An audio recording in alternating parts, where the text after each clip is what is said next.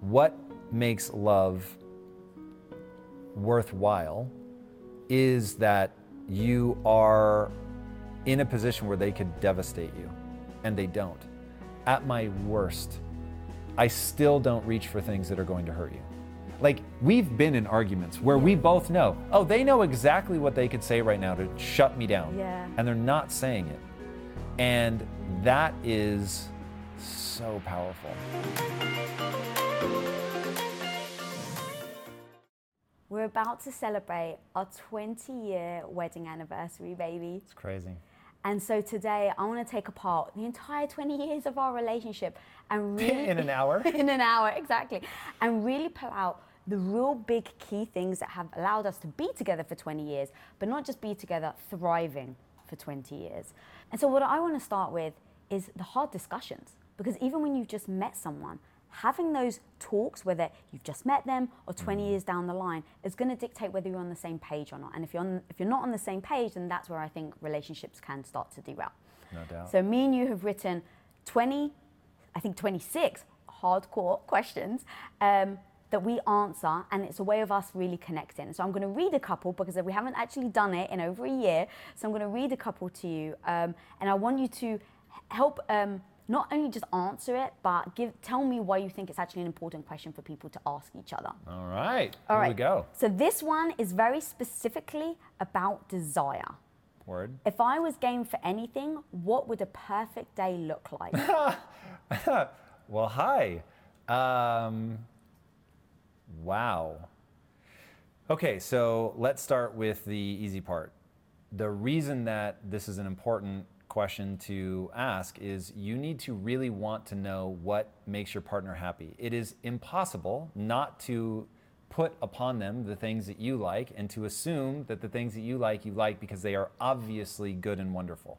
And when you realize with your partner that all the things that you resonate with, your love language, all the things that are self-evident to you may not resonate with them, and if you don't understand what resonates with them, what they want, where they're excited, then you can get into ruts. This is interesting because I would not have answered this question the same way 20 years ago that I am now. So as I think people that have been together for a long time can understand, you get into a rhythm. The rhythm is optimized for all the sort of peak things that you like, or at least sort of balancing out with all the things you have going on. But there's something interesting about the human mind where it can, either one of you has changed and the other one doesn't realize that the rhythm now no longer works for them, or both of you are fine with the rhythm, but it's gotten boring and predictable and there is no spice and there's nothing different. Now, this is where, so those are all the things. You're dynamic people, you're changing over time. You've got to constantly touch base. In fact, I guarantee the way that I will answer this question now, if we had a recording of me answering it the last time, it would just be different. So knowing that you're a dynamic system, that you're always evolving, that's incredibly important. You have to want to know how to communicate well with them. I want to really press that idea for a second. If you know how I answer this question and you know sort of where my mind is at in this moment, then you can give me a gift or understanding that I will actually receive versus what you would want or what you would receive. So that's really important. Okay, so you're getting into love language, you're getting into the context of your life, and you're getting into neurochemical manipulation. So what do you mean by that? Everything in life, and I really mean everything. Sleep, eating, friendship, work, love. It is all a type of drug. We take drugs because we want to modulate our neurochemistry. We're doing the same thing in a relationship. And so at different times, depending on what I need, I would want different things. But a perfect day for me, I'm thinking about how do I want to modulate my feelings? And that maybe is less esoteric than neurochemistry.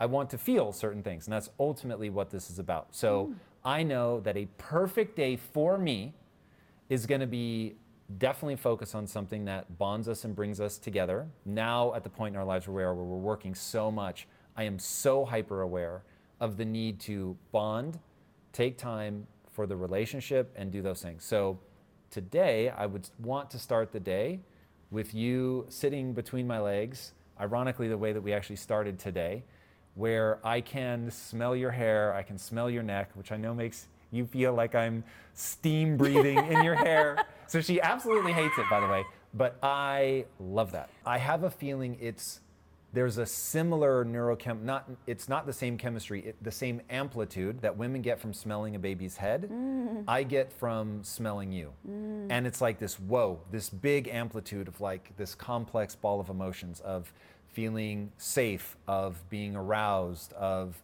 feeling connected, of deep bond that if you were looking in my brain, it would be like a wet rag of oxytocin being wrung out. Like there's so much complexity of 20 plus years together that goes into that smell for me. And smell is the one of your 5 senses that doesn't have a relay in the brain. It goes straight to the emotional centers. That's why smell will take you back to a barbecue when you were 13 in the way that nothing else will. So that would be the start. Before you go on, actually, I want to address something you just said that I laughed at, but it's actually really important. So yes, this morning you were smelling me. I knew we had to shoot today, and it was like right on my braids. I was messing up your hair. Yeah, you were messing up my hair. It was like right on my braids, and I could feel like the steam. Yeah. And you kept turning to look without realizing it, I started to pull away. Yeah, yeah. And you obviously sensed it, and I didn't even realize I was doing it. It was so subconscious. I was like, oh, my braids, my braids, my braids. And you actually said something, and you said, babe, like, it's really comforting right now. And I was like, oh, okay, thank you for telling me. And so and you're like, I know you're just enduring it, but thank you. Those are the moments, babe. Those are the moments where if you hadn't have said anything, I wouldn't have realized I'm pulling away, because I'm just thinking about my hair, right? I'm not thinking that you're having this like super special. I'm embracing the cuddle, but I'm not. Yeah, you were in a different place, whatever. For one, I had been up for hours by the time you got up, so I wasn't half asleep. Right. You were sort of half asleep. Right.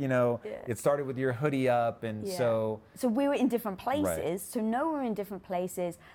You didn't think badly. You weren't like, I can't freaking believe she obviously doesn't love me. This is why asking these questions is so important. If I didn't know you, I would read that the way it would mean if I were doing it, versus knowing you so well, I know what it means when you do it. Yeah, okay, so what would you have thought? Because the first time, and I will not go into details, but the first time that you reacted like that, where you were pulling away from me at a surprising moment, I remember thinking, I felt so rejected. Right. And when I was like, whoa, what was that? And you explained it, and I was in hysterics. I was like, that's what you're thinking right now? But I now know that about you. So I knew, one, because I have done my smelling, like where my nose is like in your hair, and you've said, oh, that makes my head feel damp because of the moisture in my breath. And because I know that, because you've told me, it was like the first time that I felt you like trying to look at me when I'm like, in this really, not intense moment, but like it was so lovely. I was like, oh, that's right. This is that whole like me smelling your hair thing. Communication. You have to be able to interpret them the way they mean it. And that's the thing. Because we've had the hard talks in the past, 20 years down the line, you don't feel rejected. You go, oh, okay, that's just a weird characteristic that my wife has. I'm just going to tell her this is what I need, and I didn't move. So all of those things have set us up for success for those moments. But you realize it's those moments where someone doesn't say anything, and then time goes by. Someone still doesn't say anything. Time goes by. And now over time, I start to perceive that as you just keep pulling away from me. And that becomes the crack in your relationship. The word that you said, I just didn't move. This was not me like pinning your head down and smelling you as you like stand there rigid. You were actually really sweet about it. And you embraced me and that kind of thing. Because I was thinking, I think a lot of people would just be like, fine, but you weren't like that. So it felt lovely. Like even though I was like, okay, I know that this is ultimately just for me, but you were warm about it, soft about it, welcoming about it, and that made it lovely. Whereas if it had been fine, like it would be horrible. But I see people do that a lot. And it's one of those where every time in our marriage where I'm disappointed with how I handled the situation, it's because I react the way I want to react to something that you want. So where, like, let's say you're telling me a long story and I'm like, baby, I totally get it. Like, what's the punchline? I'm never like, oh yeah, that was the right way to handle it. I'm like, okay, I get it. I'm stressed, whatever. So I'm trying to like move things along. But in those moments, it's always the times where I'm like, I'm so glad or I'm so proud of how I handled that is where I'm like, what would mean something positive and warm to her right now? Like, how could I react in a way where she'd be like, oh my God, that was so generous emotionally. Those times I feel good about. So yeah, it's a side step to what we're actually talking about, but that I think is really important for people to do. Yeah, and then just even in that situation, we always say, just want your partner to win. Like, what do I actually want in life? I want you to be happy. Like, I really want you to be happy. That is like such a goal of mine. And so when you are articulating what is making you happy, going, well, fine.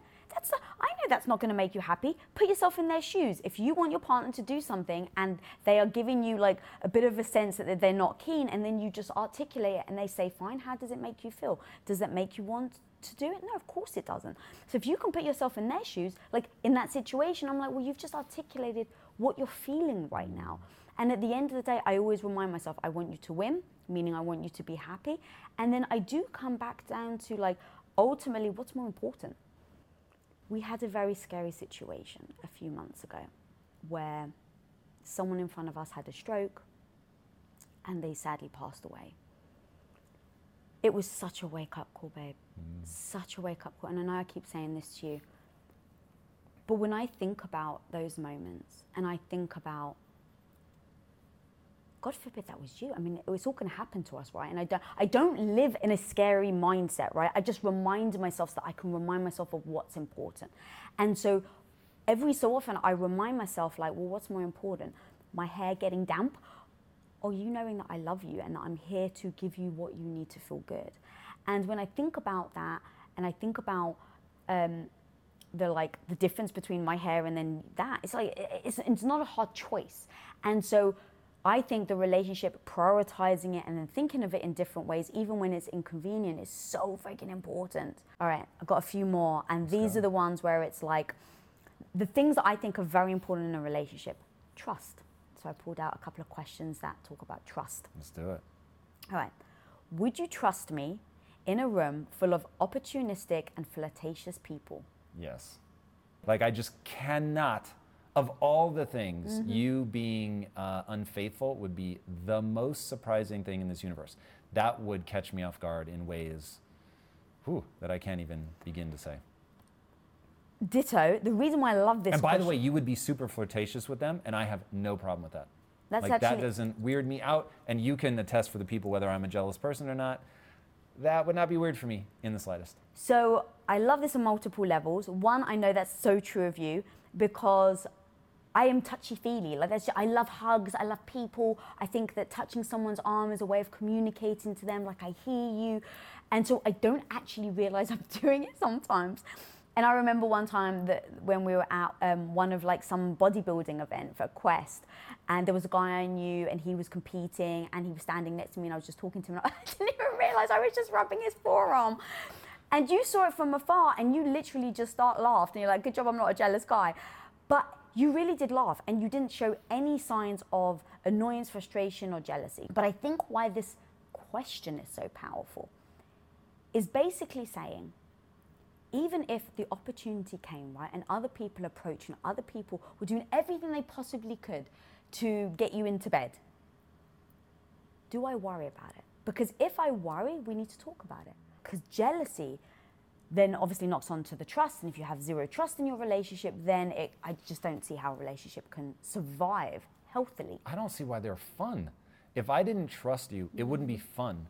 Relationships are sacrifice. You give up a lot to be in a relationship. Now, I think you get 1,000 times more than you give up, but you give things up, and they are at times a pain in the ass to have to think about somebody else and compromise and make sure they're happy too. Like, there's a lot of compromise, but there's certain things need to be true for that to be worth it. And one of those is I need to feel safe. I need to feel secure. I need to feel like I can trust you. There are really few things that, and this one I may come close to taking for granted because it has always been the case with you, but I have never once worried about you. being like unfaithful or anything like that. In fact, one of the earliest conversations we had was, I may break up with you one day, but I will never cheat on you. And we both agreed that like, I can't, this was early, but I can't promise we'll be together forever, but I can promise that I will never cheat on you. So it was like, word, like that felt good. Like you might come home one day and be like, look, I'm into somebody else. I've never done anything, but you know, this is the end of the road for us. But at least I never had to worry about that. And so I'm being clear with the consequences, just want to add that. That where we both said, if you cheat on me or I cheat on you, like done. Like right. I'm out the door, there's no discussion, there's literally no explanation. Right. If it's a fact and it's true, you will not hear from me again. And that isn't a threat to keep you there. It's just a very clear line. And that's actually very important difference, right? I'm not threatening you. I'm just saying, I just need you to know this will be the consequence of it. I hope it doesn't get there, but so that we can talk about things with our eyes wide open. No doubt. But sorry, you were saying. No, just that is such a wonderful feeling to be able to trust you, to not worry about that. Because I can see a lie. I mean, it would have been a string of what I call downward spiral choices, but I could see a world in which I ended up with somebody who made me feel insecure for some reason that I can't currently fathom. I stay in that relationship and then I wouldn't trust them. And that would be a horrible feeling, horrid. If you own your own business, when an employee leaves your company, whether on good terms or bad, it can feel, I hate to say it, but it actually can feel personal, like you and you alone are the one to blame. And it actually may even trigger you to lock down your business, not open yourself up and not actually risk trying anyone else. Like you actually would your heart after a bad breakup and avoid looking for that new partner altogether. Well, let's face it, sometimes we can do that with hires as well. And trust me, guys, I've been there. I get the thought of bringing in a new stranger into your business actually fills your heart with more anxiety than it does love and joy. But when you post your jobs on LinkedIn, you can actually feel the confidence that you will find the right person for the right job fast, because LinkedIn isn't actually just another job board. LinkedIn has a vast network of more than a billion with a B professionals, which makes it the best place to hire. Because guys, it gives you access to professionals that you actually can't find anywhere else. And so LinkedIn does all that while making the process easy and intuitive, which then makes hiring with confidence easy when you have that many quality candidates. And it's so easy, in fact, that 86% of small businesses get qualified candidates within 24 hours. So post your jobs for free at linkedin.com/Lisa. That's linkedin.com/Lisa to post your job for utterly free. And of course, terms and conditions always apply. As an entrepreneur, one of the biggest challenges you will face is the negative voice in your head. You know who I'm talking about, that maybe not so small part of you that loudly doubts your abilities to actually pull the things off and make a living from your passion project. But you gotta overcome that negative voice in your head, homie, because I'm telling you, you can do it. Especially if you use Shopify. Now, Shopify is an all-in-one global commerce platform that helps you sell at every stage of your business. From launching your business to hitting $1 million, Shopify has got you completely covered. And with all the built-in Magic AI award-winning customer service and the internet's best converting checkout, you have everything you need to shut down the voice of doubt and make all your amazing business dreams a reality. That's exactly why, guys, I love Shopify. So if you want to start growing your business with more customers and sales, shut that negative voice down and prove her wrong that you can do it, Shopify is here for you. So go and sign up for just $1 a month with your trial period at shopify.com/Lisa, all lowercase. Again, guys, you can go to shopify.com/Lisa right now to grow your business, no matter where you are and what stage it's in. That's shopify.com/Lisa. Yeah, I think I would interpret it to be about me. And so my insecurities and all the things that I've tried to work through, you know, over the last 20 years, I think would start to rear its ugly head again. I think I would start to think of it as being me and then worrying. I mean, you know, many times, obviously growing Quest, it got to a point where you were surrounded by beautiful women. You know, we owned $1 billion company and we were the president. So it's like, there were definitely women that would flirt. And I remember thinking, this isn't about them and it's not even about you. Am I confident in myself to actually trust you and to trust our relationship that we've built together, and confident enough that if you ever betrayed that I would walk away. and that I wouldn't then create some dialogue in my head about why you did it and that I should forgive you and don't worry, it's maybe me, I'm not making an effort enough, because we'd made the agreement that neither of us would ever do it. Like you said, it's like, leave me. Yes, if you're not happy and we've tried everything and I'm not the one for you, or you find yourself really wanting to be with other people, like, let's have that discussion and let's just separate. And I know it's never that easy. Obviously, there's a lot of situations, but me and you have had that endless discussion so that, going back to the question, we know we don't ever have to worry about that. You can literally be gone 3 a.m. and I think you're coming back at 10 p.m. and then someone sends me a photo of your arm around another woman, and I'd just be like, oh, there must be an explanation. She must have had hypothermia. That's so weird. Like, wow, did they get caught outside? And now here's the thing that I do want to be very open about. I recognize that a lot of people watching this right now who may have been in the same situation as me, and they've been stung and they've been hurt and they've been crestfallen because they've had the same belief as me. And I actually want to say, I understand that.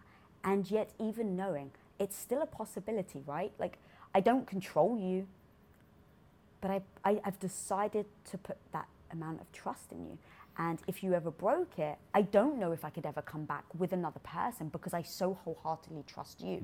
But to me, that has been important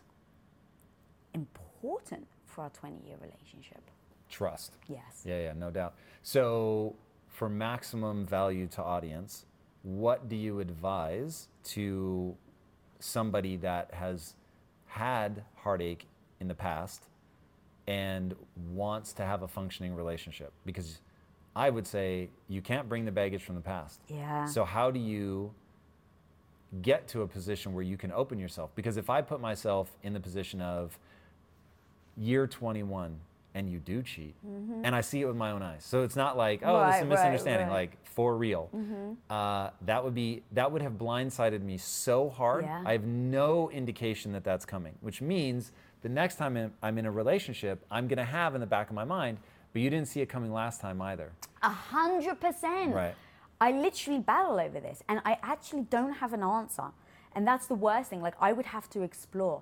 I would have to look really deep in myself to actually say, are there any things that I saw that I subconsciously ignored? Right.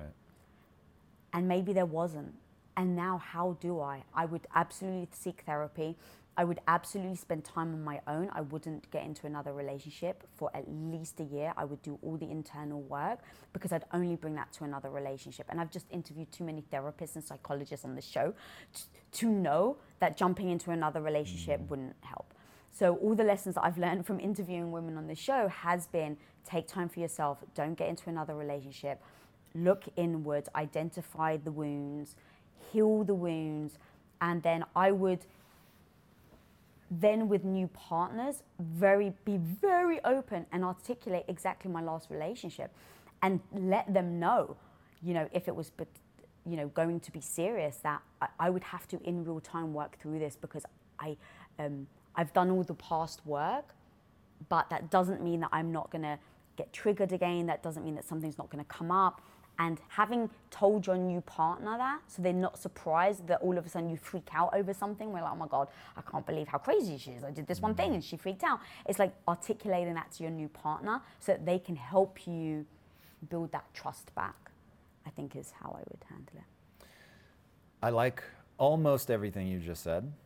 And the only part that I will say differently is that I think as you go into the new relationship, I would ask for grace, there's no question. Yeah. But I would not think it okay for me to bring the baggage from my previous relationship to the new relationship. And the story I would tell myself, and I think this is really important, is that what makes love worthwhile is that you are in a position where they could devastate you, and they don't. And it's the tension between that. It's really being able to be yourself and to be loved, and not where they're like, everything you do is amazing. Like, it isn't that. It's that you know that you can be yourself completely, that they get so much out of the parts of you that are like high functioning or, you know, whatever the right word is, that they're willing to look past some of the other things, like the fact that there are definitely times where I'm like, like get to the point. Speed up the story here. That there's enough on balance, you know, that you really take that person in and they've meant so much to you and they bring so much to you and all of that. So, but I don't think that you can have what makes a relationship worth it and be guarded. I don't think it's possible. And so I think that for my own sake, and what I loved about your answer is there was nothing about the other person. It was all about you, wisdom. And so I think going into that next relationship, you really have to be able to put it aside. And if you can't, you will destroy every potential opportunity that you have moving forward. Mm-hmm. Nobody else. And that is, I say that knowing that that would be ruthlessly difficult, but that's the very thing that will make it worth it. Mm. In talking about insecurities, actually, one of the things that we really talk about, and it's so important in our relationship that we repeat it over and over, is not using the other person's insecurities as a weapon. So big. So that's a big key, if you don't mind talking about that. 100%. I mean, this is really an important idea. And this is one of those ideas that you and I found early. I'm so glad we found this early. And I think part of it is just empathy. Like, I don't like to see other people be mishandled. I don't like cruelty. That's a very fast way to sum it up. I fucking hate cruelty. I try never to be cruel. I have hurt people. I've tried never to be cruel. Mm. So it's not like I say, oh, it's okay to be cruel to other people if they've been cruel to you. Mm-hmm. I'm saying cruelty is just not on the table. Mm. It's gross. It's icky. I don't want to be tainted in my own mind that I have been cruel to somebody. So on your worst day, I would never use your insecurities against you as a weapon. And 20 years in to that reality of you knowing, in my pocket right now, I know the things that I could just and cut you in ways that you may never heal from. Mm. And even though I have that nuclear weapon in my back pocket, I've never used it once. There's nothing that would indicate to you that I plan to use it in the future. In fact, if anything, it becomes less likely that I will use it in the future with every passing day, because I've had so many opportunities to win an argument or get what I wanted or whatever, and never once. Like, we've been in arguments where we both know, oh, they know exactly what they could say right now to shut me down. Yeah. And they're not saying it. And that is so powerful. I mean, that's the thing, babe. You can't take shit back. Like, I was so aware of that when I realized you were the one to go, what are the ways that this could mess up? Like, right? What are the ways that I could lose you? Because again, I always think about the future. What is that goal? Like, I really want to be with you till I take my last dying breath. And that means it's going to be hard work. Everything we're talking about right now, it's like you have to rinse and repeat, practice, rinse and repeat. And I always thought about what are the things that we can improve on, and what are the ones that are no going back. And cheating's a no going back. Physical violence, there's no going back on that. And then using the other person's insecurity and saying something that you deliberately know is going to hurt them. Mm. And like you said, I'm a hothead. So in arguments and debates, I may not mean to, but it's actually quite easy for me to, in defense, if you had hurt me, just being picked on when I was a kid, like having that like back up where it's like, okay, I'm at the ready with my fists up. I remember thinking to myself, you can never take shit back. And once you say it, like that's it. It's not even the words that you say. It's the fact that you are showing the other person that you are willing to use that thing that you said you never would, that insecurity. You can't be trusted with it. So it's not even the words, right? It's the trust of someone giving you their truth, their, you know, honesty. And can we get into like a weird part of this, which I think is actually really interesting? Yeah. In those different states, right? Because the time where you're confessing an insecurity or whatever, you feel safe. Yes. That's why you're doing it. And it's the fact that, oh, I see. So when I'm safe with you, you can change though. Ah. And now hiding in that person who's making me feel safe right now is a dangerous person who will use that against me. And that's like that ultimate betrayal of, it's interesting. So Jordan Peterson talks about this, how it's not right to think of a mindset as like you have this external thing. It's that it's a micro personality. So when you're hungry, it's a micro personality. You're very different, right? You act differently, you think differently, you may have a shorter temper when you're hungry, whatever, same when you're tired. It's a micro personality. People with addiction issues becomes a micro personality, and that micro personality can take over in any one time. So when you're having this deep connection, right, we talk a lot about being unguarded. And so when we have things that we really want to discuss with each other, we don't just blurt it out at any moment. It's like there's kind of a window of, you know, like 2 or 3 days around where it's like, I really need to talk to her about this, but I'm going to wait for a moment where she's unguarded. There's like a real sense of connection and trust, and then I'm going to broach something. And what's really going on there is we've both synchronized into these micro personalities of like that, holding that space for trust and empathy and connection. We're really feeling it. We really want the other person to win, all of that. And if you ever feel like in that moment, the dark side of their personality is lurking, like, give me that information so I can use it against you later. Oh God, that'd be horrible.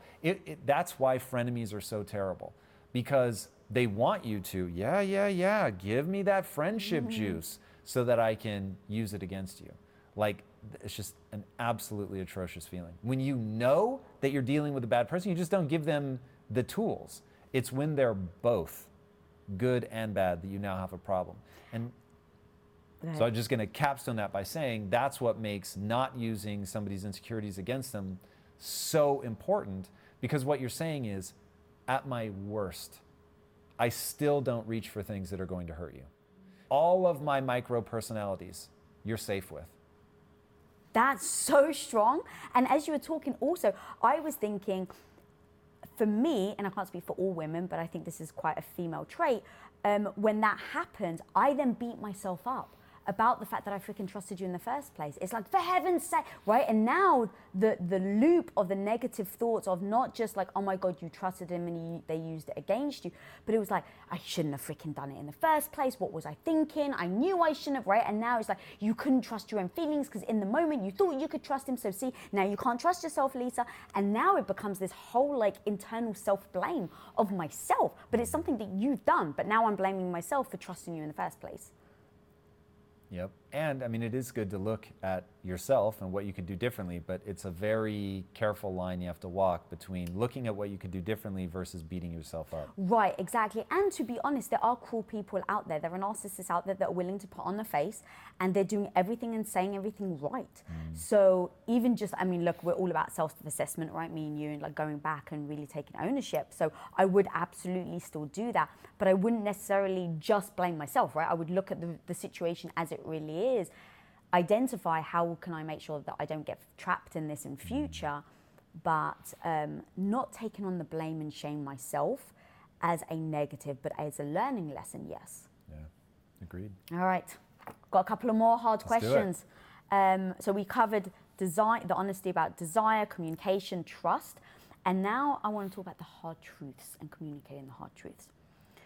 What is the one trait you thought you wanted that I don't have? That you wanted in a partner. Yeah. Oh, why is the question powerful? The question is powerful because, again, this is, you want to know where the other person is. And there's one thing that people need to really understand, and it's they're already thinking it. So the only thing that you're protecting yourself from is knowing what they're thinking. So true. When I heard that about radical candor, it's like, people don't make it up to say it to you. They're already there. You're just asking them to be honest. And when I heard that, I was like, oh my God, that's so true. So it's important to know because they're already there. They're already thinking it. That's already a real thing for them. And one, if I'm empowered with the knowledge, it might be something that I can actually give them. And so then it's like, oh my God, I had no idea. Like that's a thing for you, because usually what it is just a disconnect between something that you would receive well and what I would receive well. It's not that I don't want to be what, you know, would be exciting for you or whatever. It's that I have a default mode, you have a default mode, and they don't always result in giving the other person exactly what they would want. And so knowing what the other person is into is really, really powerful. I actually don't have an easy answer for this one. There have been times, though, in our lives where I would have a very quick answer. I will say there is something that you used to do for me that you don't do anymore, and that is I miss being nurtured the way that you nurtured me before going into entrepreneurship. And that was, I had to mourn that. Now, you really want to see me happy. And as you were saying that, I was like, oh my God, like seeing you happy makes me so fucking happy. And like seeing you work on the book has been amazing. You are so happy. You're having so much fun. And one, we will play this clip because I will just tell you right now, from a social following perspective, you were always meant to have a way bigger audience than me. And like we are racing towards that. You were just like gaining so much momentum. And I said that 2 years ago. I was like, oh, homie, you're going to be way bigger than me. So seeing the way that you light up and being able to connect with people, especially other women, and like seeing the way that they respond to you, that makes me so happy. You have no idea. So it's been that trade-off. So I do miss that. I'm not crying myself to sleep at night. I don't like lament it. But yeah, that is something that if I were going to say, oh my God, I have this woman who's fucking incredible, could I optimize even more? Like that would be something that, yeah, would be awesome for me, but I don't often think about it. It's such a tricky question. When I say tricky is you have to definitely have the openness to discuss it and not take it personally. Because like you said at the beginning of the question is, it really is about, maybe it's something I can do.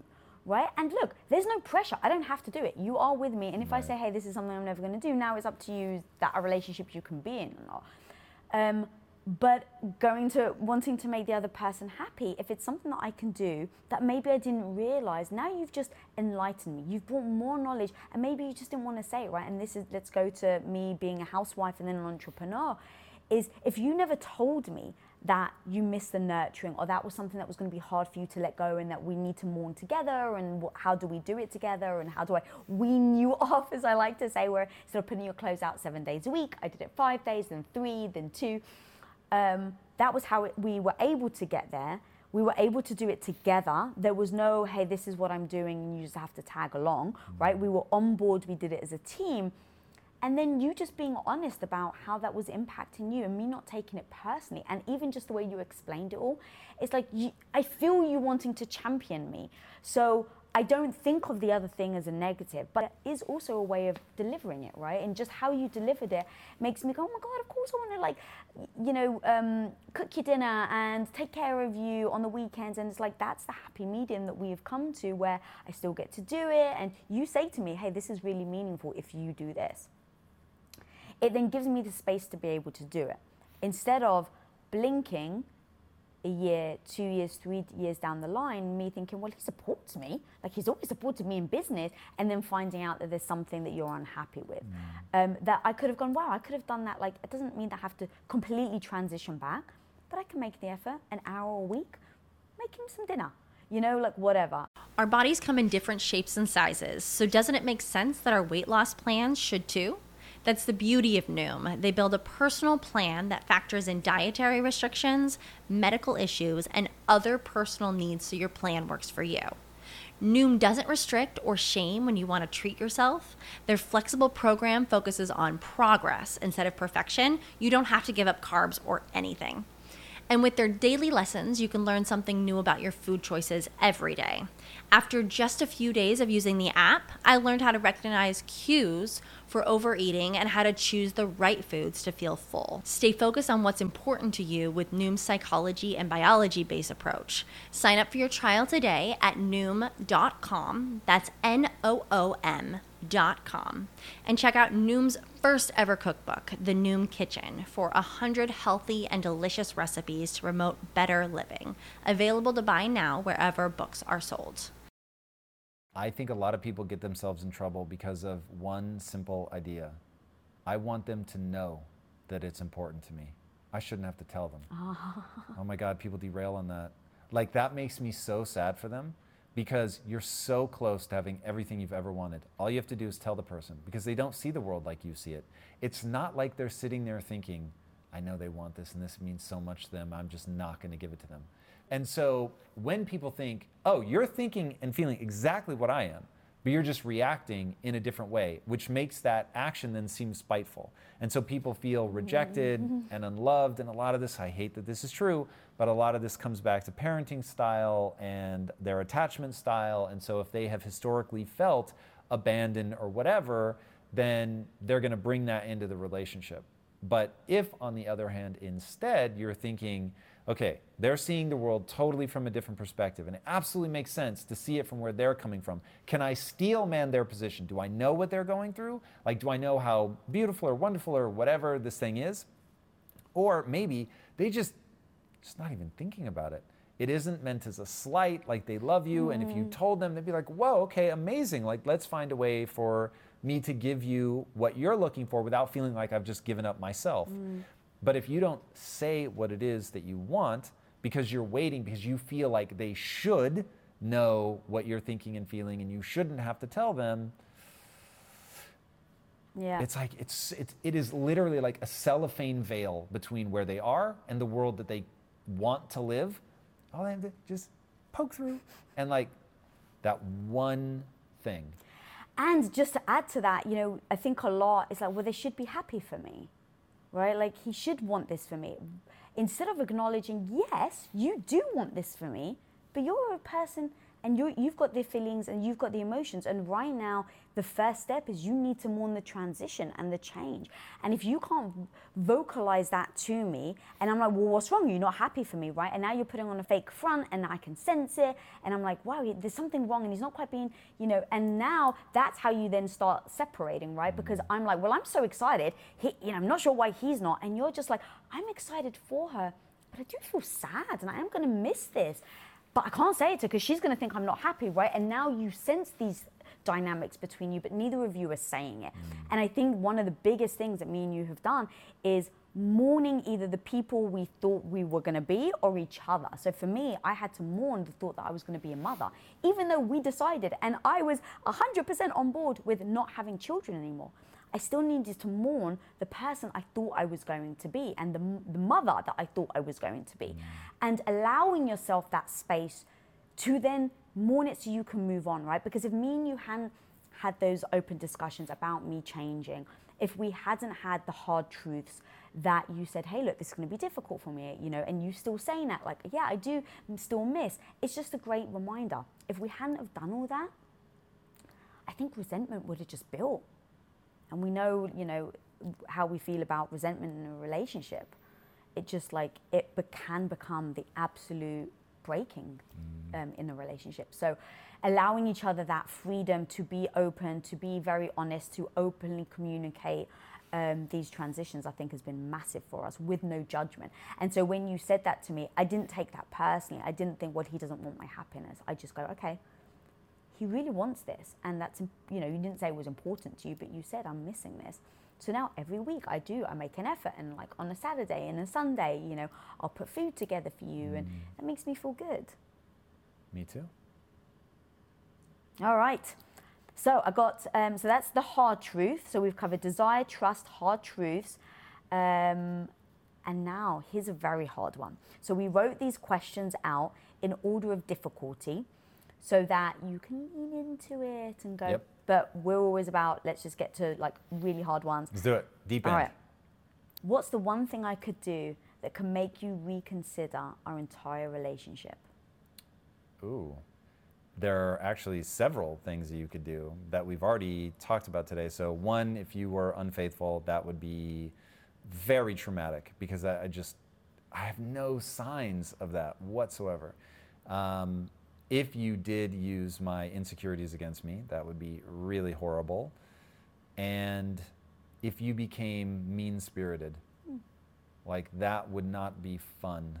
And if you detached from, like right now, even though you're like hardcore entrepreneur, go do your thing, we work so much, but I really feel like you want to be my wife, like totally removed from success or business or anything like that. And maybe even more importantly, I feel like if life set it up such that you had to make a choice, that you would choose me. And that I'll burn the fucking house to the ground, homie. But that's, that would make me reconsider things if I felt like you wouldn't. Oh, yeah. Yeah, I mean, look, that's actually really interesting. Because you're right. We have like the non-negotiables, you know, cheating and things like that. But that's very emotional. And you're right. It's like we have decided that we are each other's priority. And if I ever felt like something got in the way with that and in the way of that. Now, look, our hours are not spent mostly together in our relationship, right? It's built on the business. So I don't even think about the hours spent. It's just knowing that if I needed you and I said, hey, you need to drop things and you were like, I can't because I've got to, you know, work or whatever, that would be a real problem because we've always been in it together and we've always said, no matter what, we're each other's priority. And actions speak louder than words, right? We say it. But if you started to act not in accordance, I think that would be a real problem because now our desires and our main goals aren't aligned. And if I'm willing to literally burn the house to the ground, burn the business, like I wouldn't even think about it, babe. Like honestly, you are the most important thing in my life, fucking period. And so I have no conflict over that. But if you did, it's like, well, hang on a minute. Now we're actually not giving equal to the relationship. That'd be horrible. Yeah. Horrible. So I think having these discussions up front, because you even said it earlier, no one's a freaking mind reader. What's something that to you may like, wow, that's a non-negotiable for you, or that's the breaking point. It may not be for me or for you. And so making sure we're on the same page, that we know each other's, so important. That is extraordinarily good advice. Want them to win, give them the keys to the kingdom. Set them up for success, like don't test, don't trip them up, no booby traps. Yeah. Makes a big difference. All right. Now, one other thing that I think is huge in our relationship that we have implemented very often is disruptors. Because I'm sure anyone who's ever been in a relationship knows that very often arguments could get fiery and they end up derailing. And for what one thing seemed like a little bit of you were just bickering, you know, at first, at dinner, ended up being a full-time row and you're pissed for like 2 days. And then it's like, where did all that time go? Time is so freaking precious. And so for us, a big thing has been introducing disruptors into our relationship. Like pattern interruption. Yes. So you, I would say, are the queen of when the argument happens to make sure that you interrupt. Like, I would rather keep going and just have the argument out, and it is what it is. But you're very good at saying, you know what, I think if we stepped away for just a couple minutes and came back, that this would be much easier. And that is universally true. But we have also worked in some tools. I don't feel like we struggle from this very badly anymore, but before we even knew the phrase pattern interrupt, we had a pattern interrupt, which I actually see that you brought with you. That was really important because to your point about, I never once got in an argument with you and thought, oh, that was a really good use of time. It's always like, you end up getting annoyed and you end up losing like most of the day. And it's like, oh my God, like this is such a waste.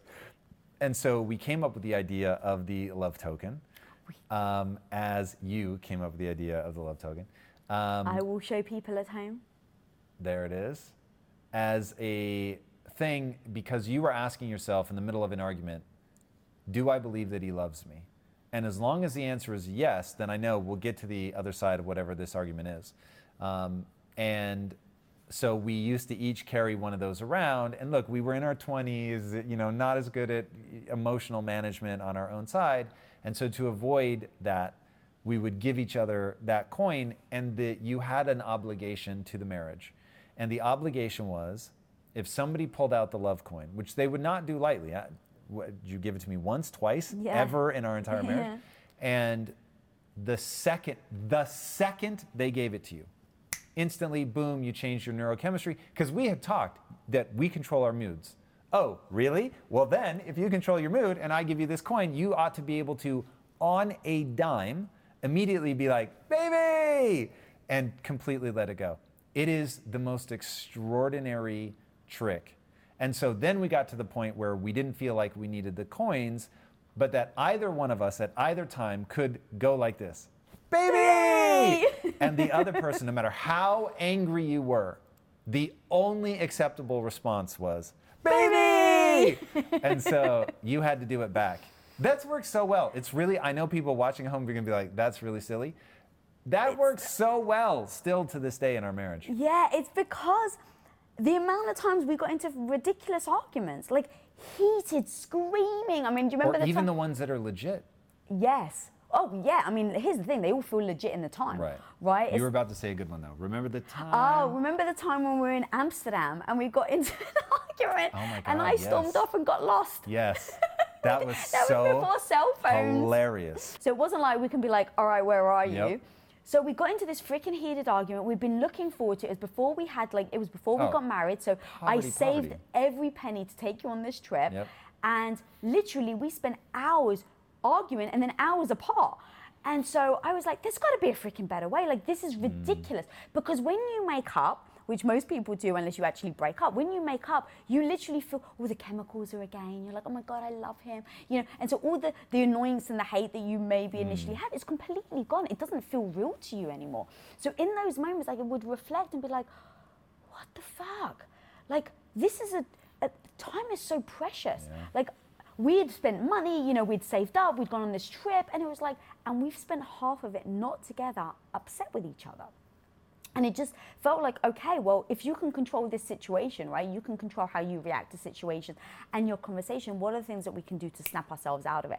Because it does take a snap. It's like, the thing where it's like you're in an argument and the phone rings, when you're like, I don't want to, hello.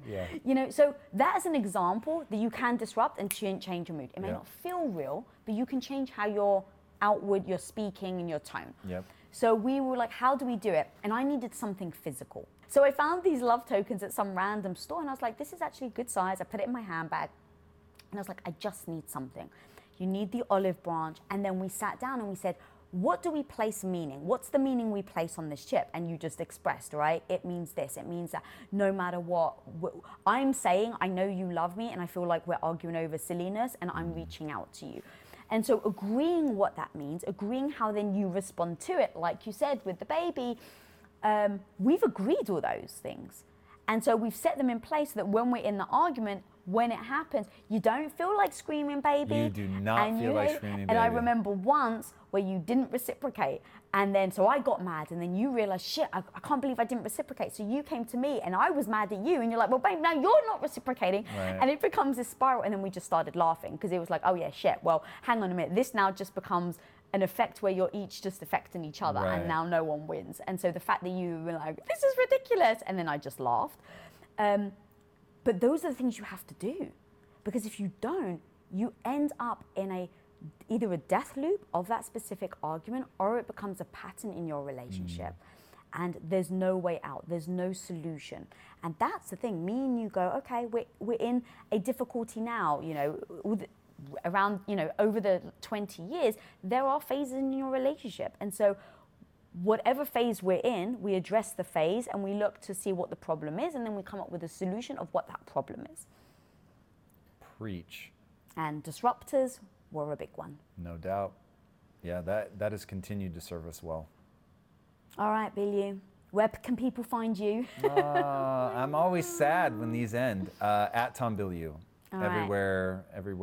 And guys, everywhere. If you freaking love this, Tom and I do relationship theory. We have a channel on YouTube where we take subjects and we go deep on them. But thank you, baby, for coming on. Thanks for having me. Of course, I love having you on. Guys, if you're not subscribed, click that subscribe button down there. And if you're not following me, follow me at Lisa Bilyeu. And until next time, be the hero of your own life. Peace out.